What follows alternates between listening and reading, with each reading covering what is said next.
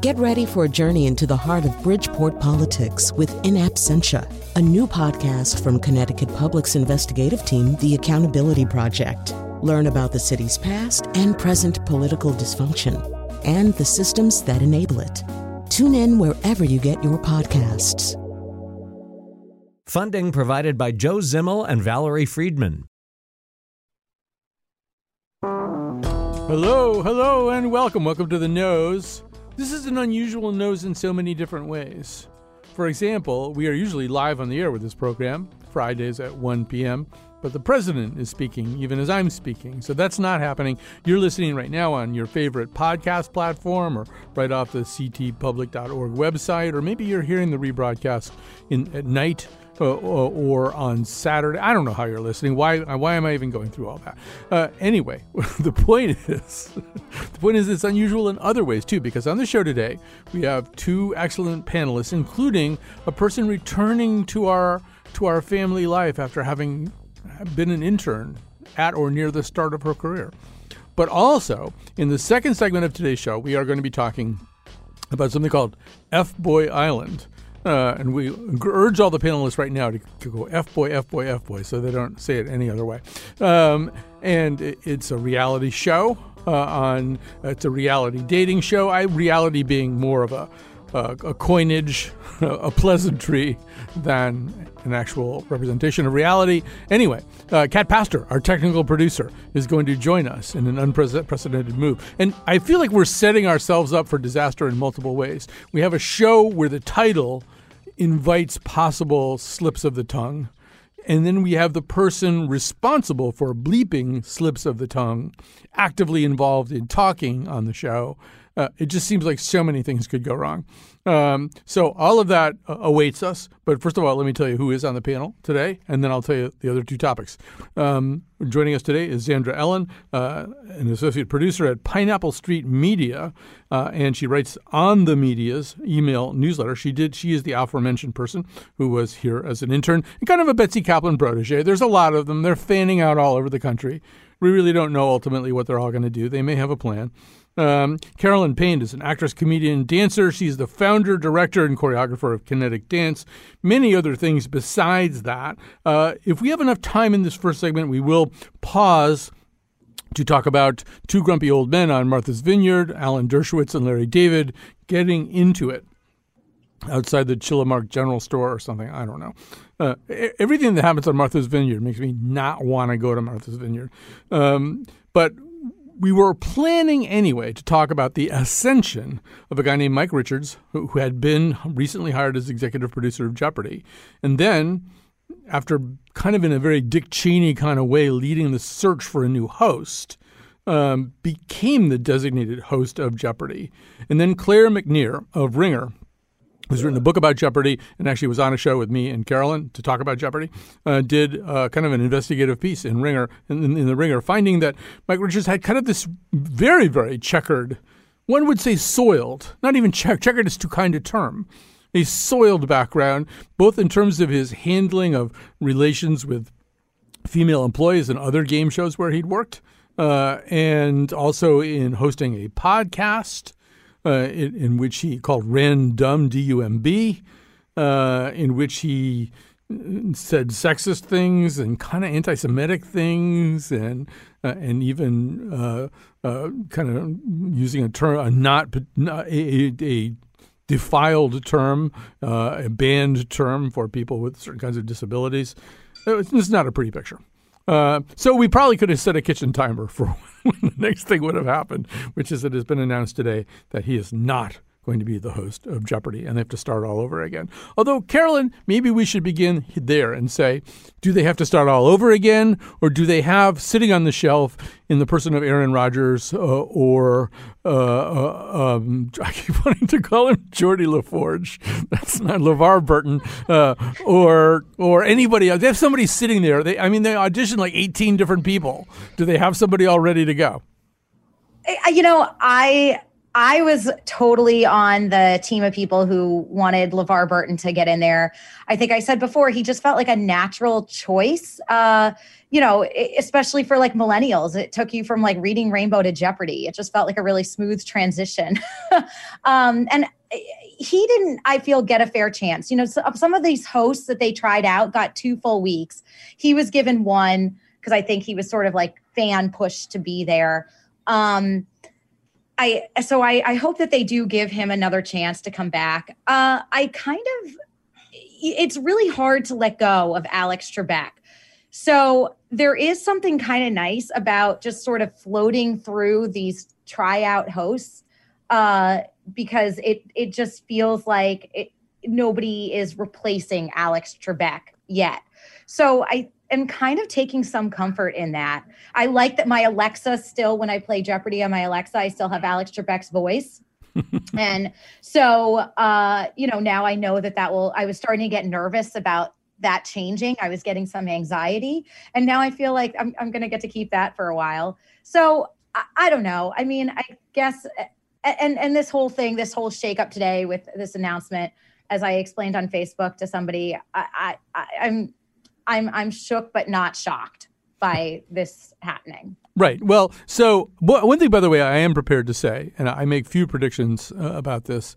It won't be Joe Buck. I just watched one of Joe Buck's guest hosting experience, and I'm not a per- I'm not a Joe Buck hater. I think Joe Buck is fine at what he does for a living. Um, but he seemed to be that rare Jeopardy host who wasn't entirely sure he did know the answer. Uh, you know, I like yeah. people would say something he'd have to think about. Is that? The, yeah, I guess that's the correct answer. Um, so, and that's not good. That's not a good feeling. So, Xandra, we have to sort of step back and say, and, and maybe this is a question that will never fully get answered, but you kind of have to wonder who at Sony or wherever how how how we got to this point. Here's this guy with he doesn't have like one or two little bad Ken Jennings tweets or something in his past. I mean, he has a lot of real problems here, and we live in an era where we know that you should fly spec for those problems because you know they will come to light. They typically do come to light. You just sort of wonder how they so so tone deafly blundered into all this. Absolutely, it's really confusing to imagine that this that this mistake could have possibly been made given what we understand about the vetting process that goes into hiring people for high profile careers. Um, and I also think that like the things that he said really preclude him from being able to be the host of this show. Like I think that being the host of Jeopardy requires a degree of earnestness and sincerity that like a shock jock doesn't really bring to the table. So I'm genuinely confused about how he could have gotten to this point, unless, as the Ringer article I think sort of suggested, the process was a little bit rigged and he sort of conned his way in there. Um, but I, yeah, I don't really know why he why he wanted this job. Like it doesn't. You have to be able to do this job. You have to be able to like recite with the utmost sincerity categories like I don't know, like like alcoholics eponymous and you have to be able to say it like incredibly sincerely and seriously. Um, and you have to be able to deal with and lend some degree of grace to arguably the worst nerds in the entire world. And i just don't think that someone who appears so bigoted would really be able to take up that task. Great. I, I, think the answer to your first question is he just wanted to be famous. There are people like that, right. and, and, and being a game show host is a way that you can be famous. If and I'm not I'm not casting asparagus on game show hosts, but you know, I mean, you you, you don't have to be able to sing or dance or you know, two action sequences. I mean, it is sort of a thing you can do with a fairly minimal skill set. Uh, and he auditioned to be the host of The Price of Price is Right while he was affiliated with that show as well. Although, you know, Carolyn, Xandra is leading us into some very interesting territory, which is, and, and there's no point in trying to replicate Alex Trebek uh, and his unique relationship with both the material of the show and the guests. Although I think it would be a misstatement uh, or an oversimplification to say that you know he had a, an obvious fondness for the for the panelists. There's sort of a way in which Alex held himself a little bit apart from the from the panelists. I don't know if you can put it into words, Carolyn. Yeah, I mean, Alex Trebek, like, charmingly shamed the panelists. but it, and you know, it was like just the classiest way to kind of tell somebody, "I don't care what you're saying to me right now." Mm-hmm. Like, would tell their stories about what they were into. You know they they would say i collect model trains that have a whole world in my basement. And he was like good for you. Yeah good for you was his go-to phrase yeah.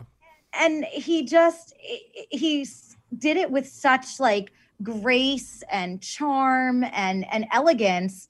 And it was just so suave that you ex- you just accepted it. And he came across as this nice guy. But honestly sometimes the way he would talk to these contestants was just downright obnoxious but i loved it. Uh, so it's a really hard thing to strike that that kind of balance uh, for anyone to be able to uh, be out there in the world and relate to people in that kind of way where you're at once sort of mocking them but also being really polite to them. Um, and he he really hit that perfectly. Um, and i don't think that's something they're actively looking for in a host. I don't think that they were you know looking for a host who could shame their panelists. I don't think that's the object of jeopardy. It was just sort of a little added bonus that alex added. Um, but i i honestly for me I, I tweeted earlier today like at this point like we're in the future can we just have like a hologram or a robot Alex Trebek? Like, is that something that can happen?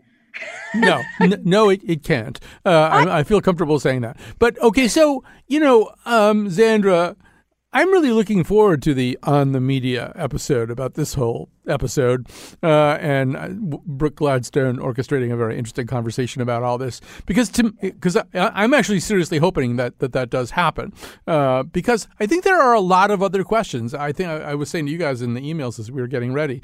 The real question is, I mean, first of all, this guy who has said all of this really, as you said, bigoted, sexist, inflammatory, dismissive, ableist stuff is still the executive producer of Jeopardy. the only thing he's lost so far the hosting gig. I, I think he's got to go. And I think somebody, a few people up above him have to go. There are people who should either should have known about this and, and didn't find out about it, or knew about it and didn't see it as a deal breaker. I, I'm not even particularly impressed by the other person that they've elevated, uh, Mayim Bialik, who kind of has this squishy, semi anti vaxxer history. I, I would say just start all over. Fire the executives who were over Mike Richards, fire Mike Richards, probably get rid of her too, and, and just pretend this whole episode ever never started. But I mean, Xandra, it's one of the things that on the media does so well is ask a lot of questions about the company that did all this stuff, as opposed to the person who got the donkey tail pinned on him. Right. Yeah. I mean, we have to look at the systemic things that allowed this person to to rise to the top i think in this case um, we have to examine sort of what the chain of command is here that allowed this to occur because what they were doing in terms of sort of beta testing these hosts was they were giving the fans an opportunity to really lean in and become a part of the process and then they completely ignored whatever the fans clearly wanted using instead this sort of like algorithm to chart viewership that didn't really make any sense and didn't work for a whole variety of reasons. For instance, LeVar Burton was hosting during the Olympics, so naturally people were not watching as much. Um, but yeah, I think that I think that there are a lot of things that there that maybe need to be reckoned with internally. Um, and I feel that it's it's it's really a question of just whether that's going to happen, and you don't see the the like material internal workings of something like Jeopardy so manifest. I think probably because Alex Trebek was such an incredible poster child for the franchise, um, whereas on other shows, say like the Ellen Show. Um, other kind of like daytime shows that are the view um, shows that i think i would i would maybe put in the same category you see all of the politics of the workplace in a very specific and clear way. Um, and with jeopardy you just i mean maybe maybe that's not maybe i'm just not as familiar with the history of jeopardy but i don't think that we have at least for a while seen the politics of the workplace so manifest um, and often a new hire can really bring that out and force an organization to reckon with itself Right. I mean, I think that's fair. That I mean, the whole point of Jeopardy was to have no visible politics right. uh, of any kind. I, I, have to say that I am so incredibly old that I spent a day walking around Hartford, an afternoon walking around Hartford with Art Fleming when he was still host of Jeopardy. Jeopardy's only had two hosts, if, unless yeah. you count the one day of taping that Mike Richards put in. Uh, and, you know, and I guess that brings up the question, Carolyn. It, it feels like they have to get this right right now that, that they are close to breaking jeopardy. I think they uh, maybe I'm uh, I'm overstating the crisis, but it sort of feels like this thing is dragged on for a long time. You know, the the having all those 15 to 18 guest hosts actually, I think, set up a situation where there would be somewhere between 14 and 17 sets of aggrieved parties, you know, who would be upset when the person that they like didn't get it. Uh, and now you've got this hideously inappropriate person who, who seems to have slimed his way to it. And, and you sort of feel like, wow, here's this kind of unassailable franchise that feels, I don't know, you can sort of see the cracks forming in it. Or, or tell me I'm wrong. No, I wish you were wrong, but I I agree. That's my fear that they'll just implode at this point. Because uh, you know, other shows have successfully, you know, like Bob Barker and Price is Right. Like he left and Drew Carey took over. I mean, I never watch it anymore. I think I stopped watching it once I was like, you know, 10 years old and not staying home sick from school and watching that kind of TV during the day.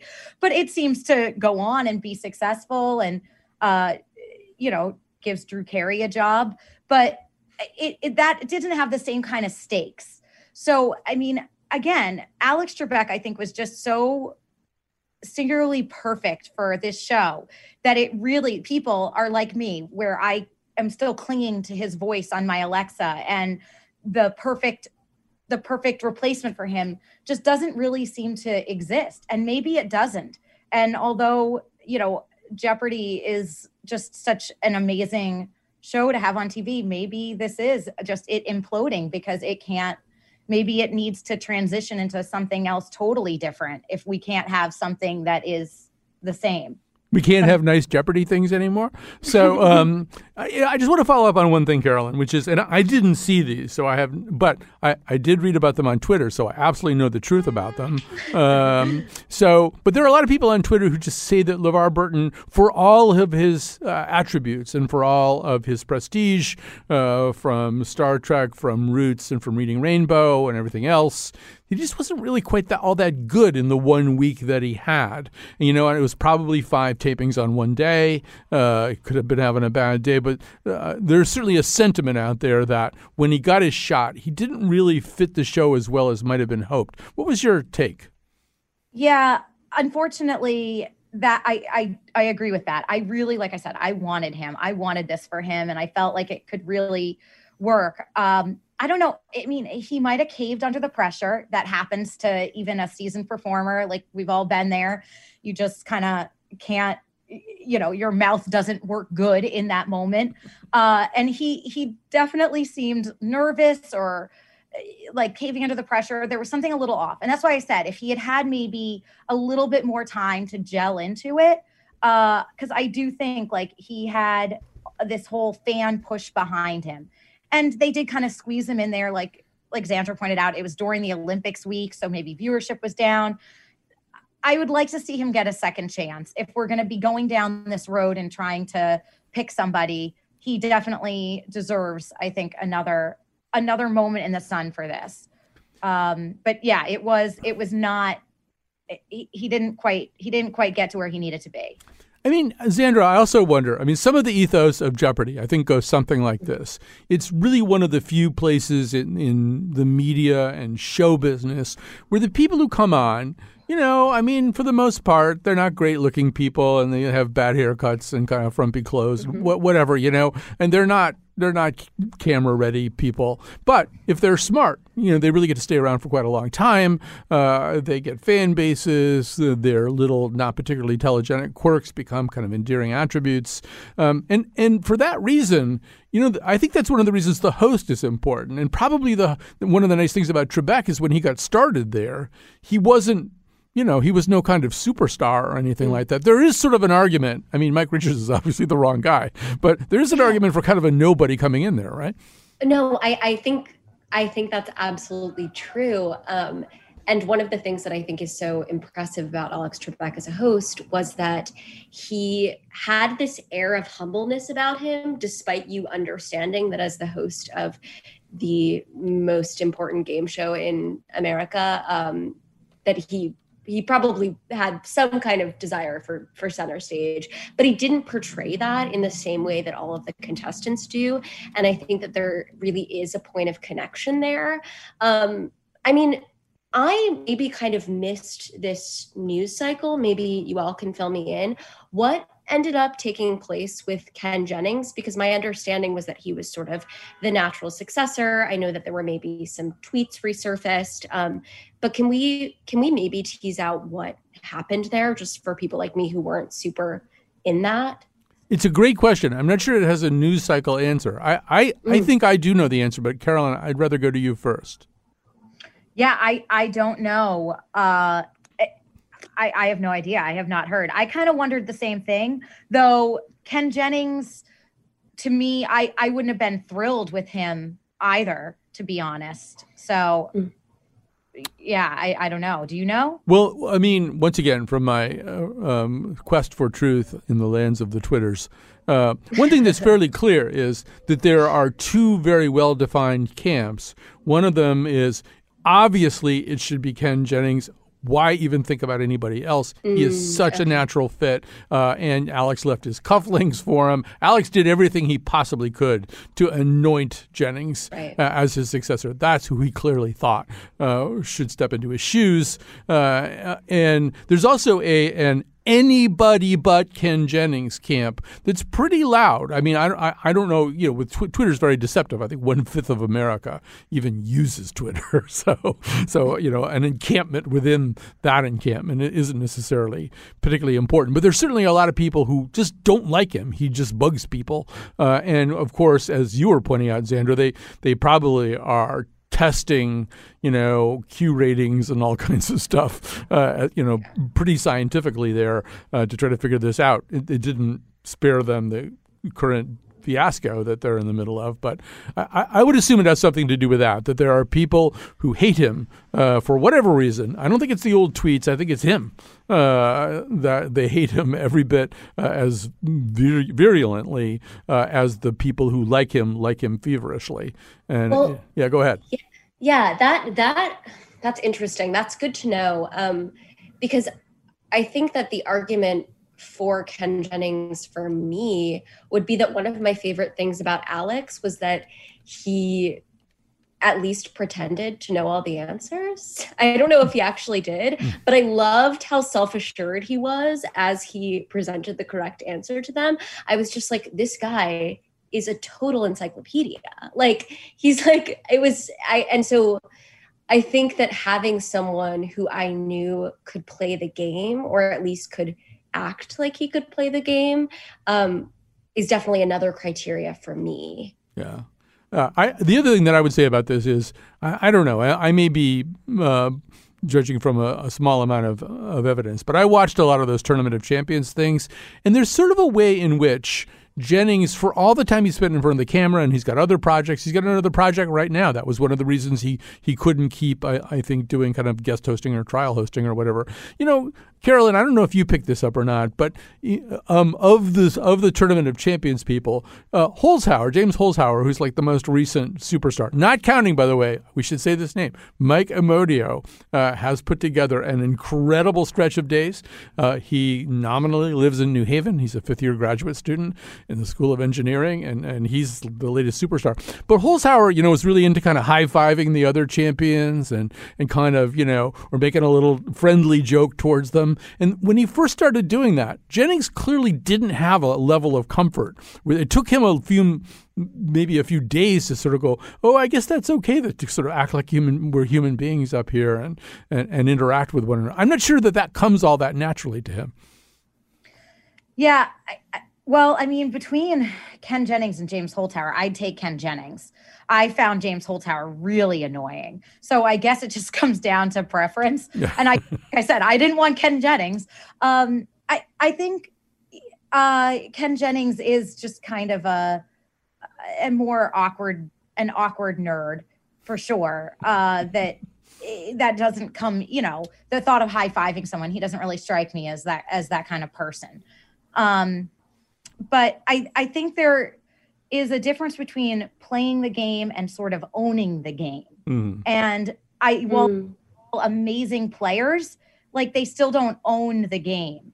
Um, I, I just, I can't, I, I, really, I think that's a really, really good that's a smart point. Yeah, yeah, I really, I think that is a, t- a terrific point. All right, we're gonna have to stop there. What you're also saying is that Ken Jennings is not an f boy. He's not high fiving people and stuff like that. so, uh, by the way, we were going to talk about Dershowitz versus Larry David on Martha's Vineyard. This is this felt too important, and we sped past the time window. But that's why you're about to hear the Curb Your Enthusiasm theme music as we move towards the next segment.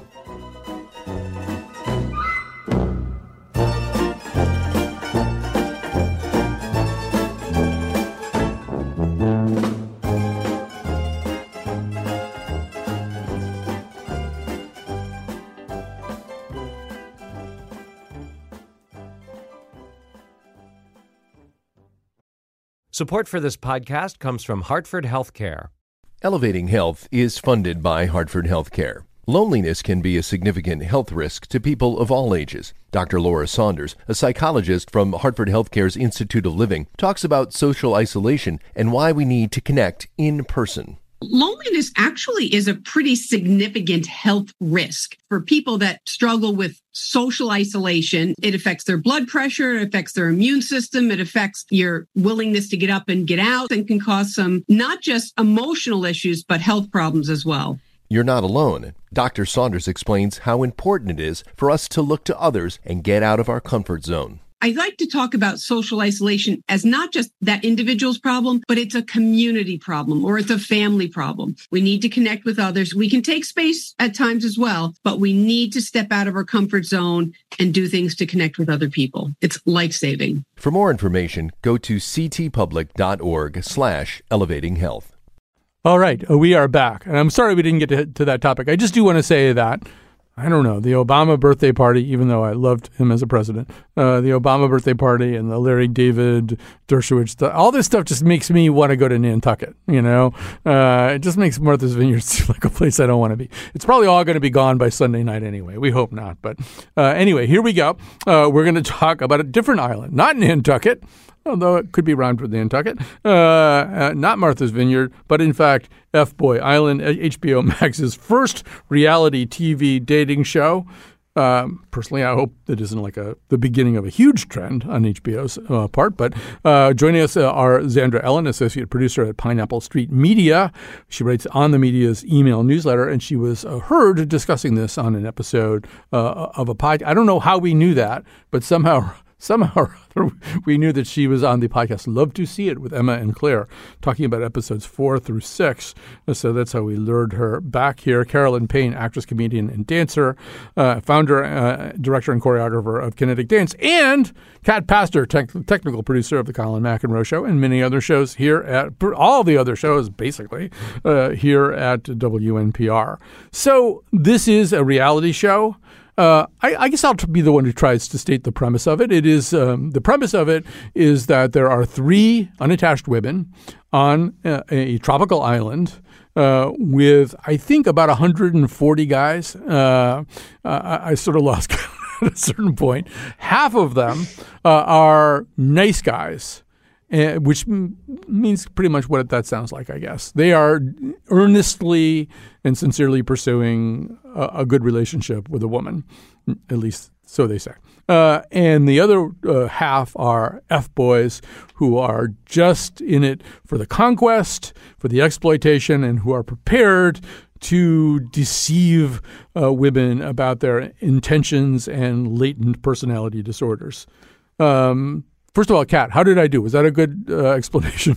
Yeah, I think that was a pretty good explanation, uh, especially the part about the 140 men, because I do agree that I think they started with too many.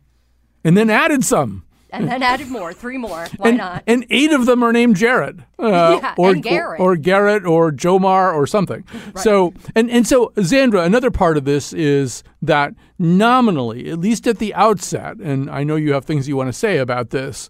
The idea is to sort through this basket uh, of deplorables and, and non-deplorables and figure out which is which and get rid of the deplorables. There's a place called limbro which is this kind of stockade where put, the, the, the deplorables are put. I mean that's part of the idea right? And then maybe win a prize somehow?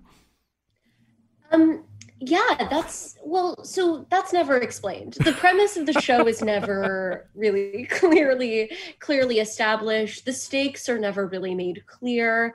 Um, the rules, as I mentioned in our email exchange earlier, are continuously changing to the point that you're like, this is a lawless society that we've created here, um, not a competition.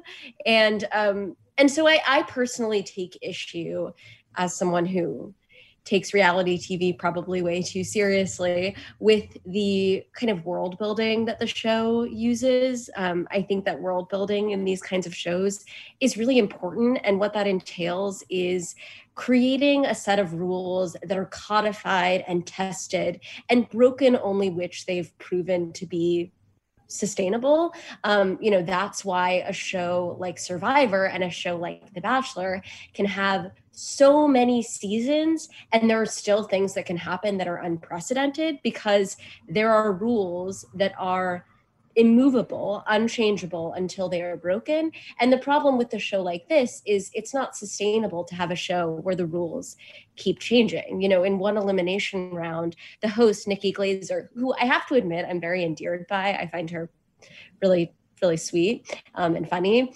Uh, she just like completely upends the entire game and says, actually, it's not just the bottom one guy going home for all these three women, it's the bottom two guys.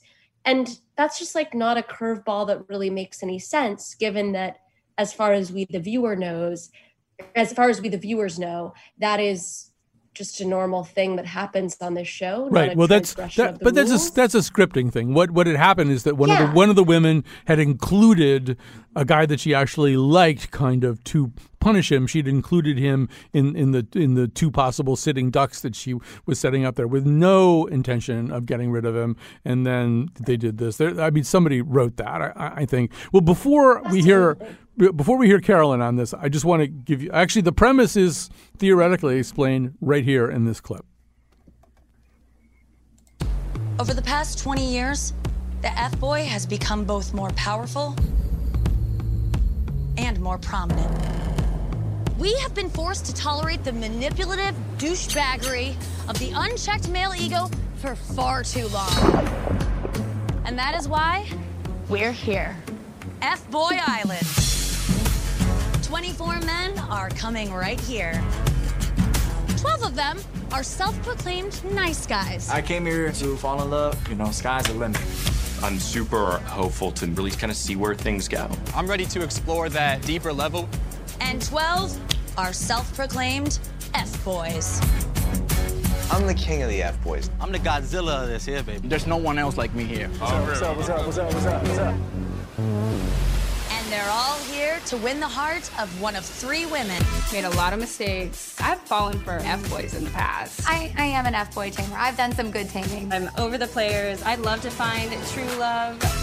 But everyone, men and women, have a chance to win up to $100,000. So there you go. It's as simple as that. Uh, all right. So, Carolyn, you know, a lot of the history of the nose consists of my attempts to make you happy with the content that we, we, we look at. And I'm inevitably thwarted, and you're made even more deeply unhappy. So when we first started talking about F Boy Island, I said at the first meeting about it, well, Carolyn will love this. This will be fun. She can do this one, and she'll have a great time. And as usual, it turns out I am wrong. Yeah. Uh, instead, I felt like I was like, am I being punished for saying how much I love TV? And they're just ironically making me watch this horrible show. Uh, and and my roommate walked in while I'm watching it. He's like, "What are you watching?" And I, you know, explained it. And I was like, "I have to watch this for the nose." And he's like, "I think you misread an email."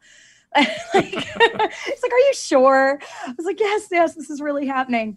Um, I okay. So, I mean, of all the things I've had to watch for the nose, is this the worst? No. Did I stay up all night watching it and I'm still trying to finish it this morning because now I need to finish it? Yes.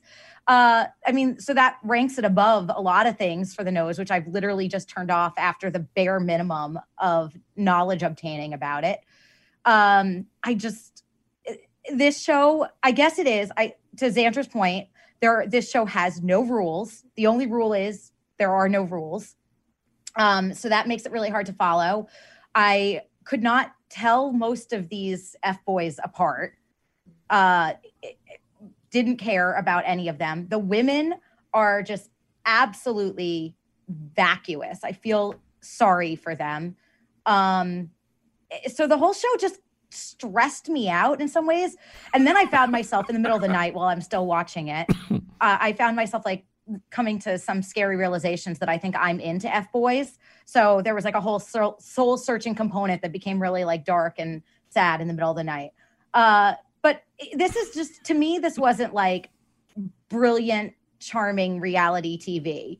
This was just kind of uh, like some sort of wild, misconstrued, like project they did to see because they assume we'll watch anything at this point. So, so Kat, one possible defense of this offered by its creators, who uh, I should say uh, include uh, somebody who worked on The Bachelor and a showrunner who worked on Love Is Blind. Um, Kat, one of the things they basically say is, well, this this doesn't take itself seriously. The implication, I guess, being that other reality dating shows do take themselves seriously. Maybe they do. I have no idea. But I mean, what would what would be the argument uh, for watching this? I mean, uh, apparently Carolyn has had a dark night of the soul in addition to everything else from watching this. What, uh, where's the fun in it? Explain where that is. Okay, so first of all, I want to start by saying I will watch anything. Um, two, um, I'm not going to say that it was perfect. I agree with both Carolyn and Xandra. It seemed like even the producers had no idea what was going on in the show half the time. Um, so I do have a list of demands for season two, which I am looking forward to. Um, but I don't think it was necessarily a bizarre show. I think it was more of a microcosm of how bizarre dating is today and like a like a show of human nature because um it put it in uh, ironically unrealistic uh, pressure cooker situations that can only pop up on reality TV. What the women are essentially going through is very indicative to what a lot of women go through uh, while dating. But if they showed it in a realistic light, it would just be them in their houses not getting texted back after like date four. And that's boring. Nobody wants to watch that. Um, so I think that this show has a lot of promise because I do think it is really realistic. Um, Ethan Gale or Elan Gale, who's the exec- executive producer of The Bachelor, uh, was also the executive producer for this, and he said that The Bachelor sells a fairy tale wow, this is selling more real life. And at the end, you see that a lot of times uh, people's nature doesn't change at all. And uh, even though it's ridiculously clear to the viewer and you're kind of like yelling at your screen about it, um, it's just interesting to see how, like, the three women can see very clearly what the other women are doing wrong, but they can't see what they themselves are doing wrong. And I also uh, liked uh, the bromance between Casey and Garrett. and also, Peter, if you're single, hit me up. although, well, although Peter has well, never mind. Um, but yeah, so one of the, I think one of the oddities of this is that there's a one of the subtexts is that the F boys once they're put in this horrible stockade, I don't know, they seem to enjoy each other's company quite a bit. Maybe they seem to enjoy it even more than the anxiety of having to compete uh, with so many other men uh, against so many other men for one woman. Although I guess Xandra, as the person l- the least initiated to all this, I find myself thinking do these people have any interests at all? I mean, like when they talk to one another, they don't, for the most part, talk about movies or books or even really food or, I mean, they just sort of talk about like what kind of relationship they want. I mean, what are you looking for? this is a question that's asked over and over again. I, I don't know. Are, these kinds of shows that monochromatic most of the time? Uh, y- yes. Um, the well, I think that it it goes back to this idea that they are in this pressure cooker environment where, you know, not necessarily in the case of F Boy Island. Do I know if these people have personalities? I don't know. It doesn't really matter to me.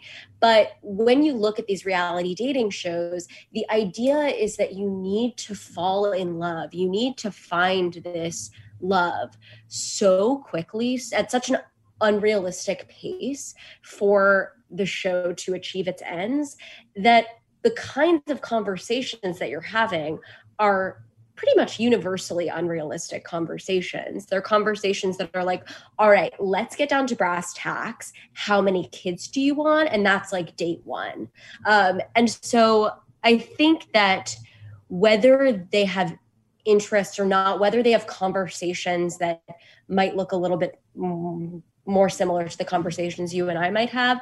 That's not because that's not um, because that's not influencing the plot. That's not moving the plot forward. We're not going to see those conversations, generally speaking, on a show like this, um, which is maybe you know a worthwhile critique. Um, I know on The Bachelor, generally what they'll do is they will like mine contestants for their trauma to get them to kind of connect with the lead. Um, and that's always seen as a more, you know, as a more deep connection, as a more real connection. Is that what a real connection looks like? I think it's like a worthwhile question. But the formula these shows sort of deploy um, in terms of what creating a relationship looks like is always going to be a little bit unrealistic.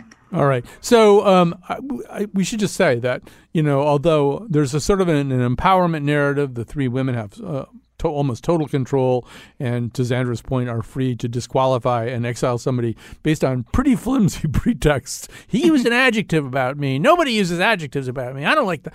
Uh, but um, uh, but you know, it, I don't know, Carolyn. It doesn't really feel like an empowerment narrative, and part of the problem is that two of the three women don't seem particularly bright. I mean, the guys are all idiots too. I'm not singling out the women here, but um, somehow or other, it doesn't make me think, oh well, I feel better about you know power imbalances now. And also, you should say your thing about the thing that they drink.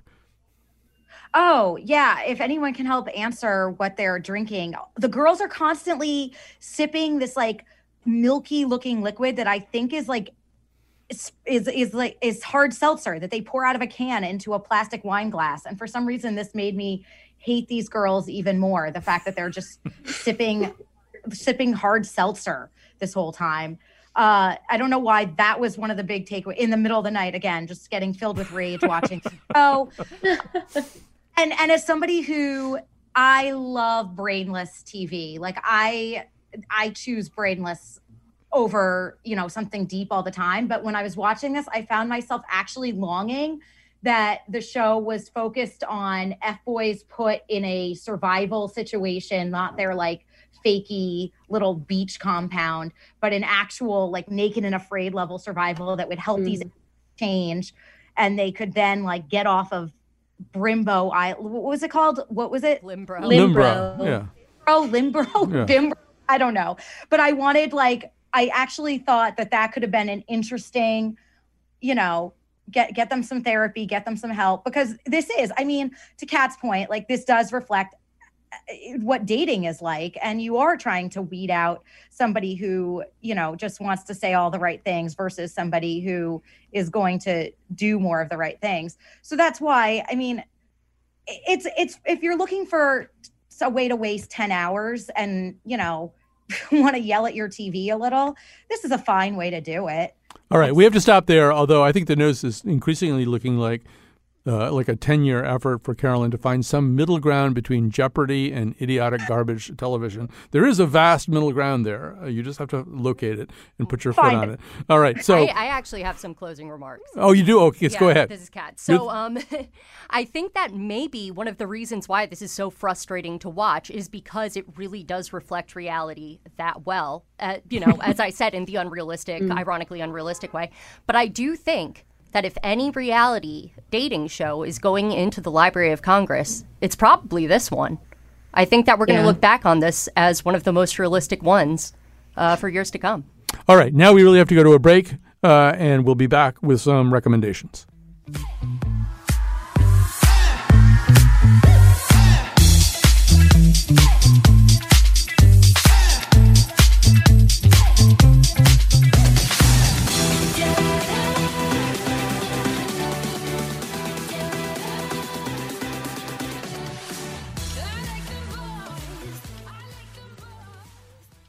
All right. Uh, first of all, I want to say today is Tucker Ives' last day with this station. Uh, he started as an intern here. It says here 12 years ago, but I, I feel like he'd already been an intern for 12 years when I got here in 2009. He's like an ent. He was here like at the beginning of the world or something.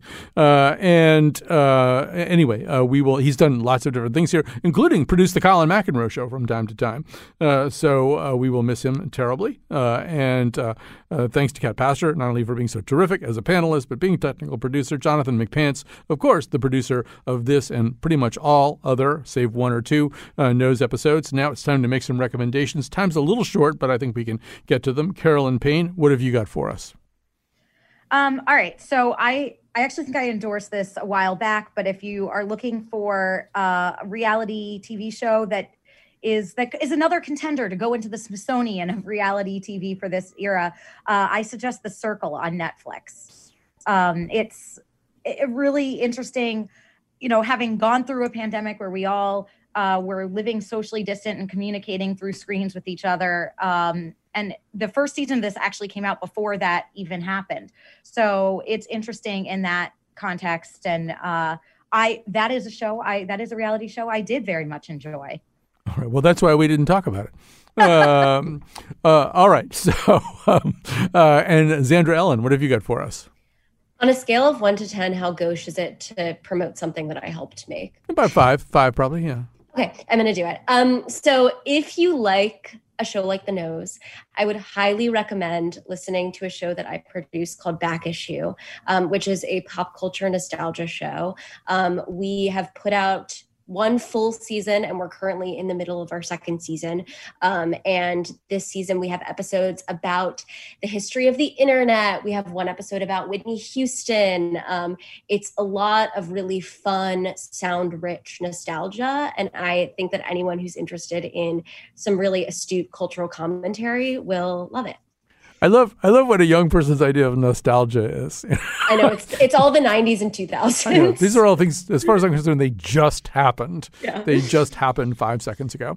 Uh, all right. So um, I was actually kind of struggling for something to recommend this week because we've had, uh, first of all, I'm just running out of stuff. I have to do this every week, but also we've had books to read for shows this week and everything. And the shows have been really fun. And, but it's sort of, anyway.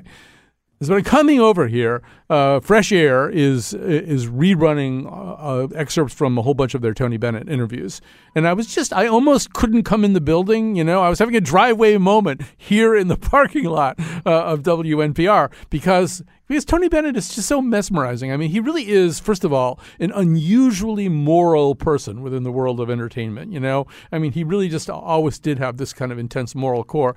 And as somebody who loves jazz and jazz singing and American Songbook, American Standard, and even has studied it and attempted to do it myself from time to time, he's just such a great example of it. You know, I mean, if you really want to like learn how to sing some of these songs, you you would do a lot worse, uh, and you could do a lot worse than to to listen to uh, to how he does it. And I, I guess I would specifically also uh, recommend, surprisingly, his collaborations with Lady Gaga uh, where I mean, he just sort of first of all gave her room uh, to sing in a way that she's never sung before, and I think she was sufficiently impressed by the opportunity to do this with him, so that she really mastered uh, idioms of jazz singing and American standard singing, so that she, you know, I don't know, he and he loved her too. He called her Stephanie or whatever her real name is, and said she's a nice Italian girl, uh, and so I don't know, just a great guy. listen to the Fresh Air uh, excerpts because because they're spellbinding and, and full of history and stuff like that too. And then listen to Tony Bennett sing because he he really is, you know, I mean, I don't know. People listen to Sinatra and then they try to sing like Sinatra. That's probably a bad idea. But if you if you want to really know the songs and the way they sound, listen to Tony Bennett. All right, Xandra Ellin, uh, great to talk to you. I'm definitely. What's the name of the podcast again? It, it's called Back Issue. Back Issues. I'm definitely listening to Back Issues about all that distant, distant history, way back to Whitney Houston, almost a contemporary of Benjamin Franklin's. Uh, Carolyn Payne, actress, comedian, all that other kind of stuff. Uh, so much fun to visit with all of you, too. Thank you for listening whenever it is that you are listening. Tell your friends they can listen to this podcast any old time they want. That's how podcasts work. Talking, joking, talking about this and talking about that. And talk about everything as a matter Talk about Torrington, Vernon, Danbury, Waterbury, Alderberry, Woodbury, hitting on New Britain, Vernon, I already said that one, Avon, Farmington. Yeah, yeah, yeah, yeah, yeah. yeah.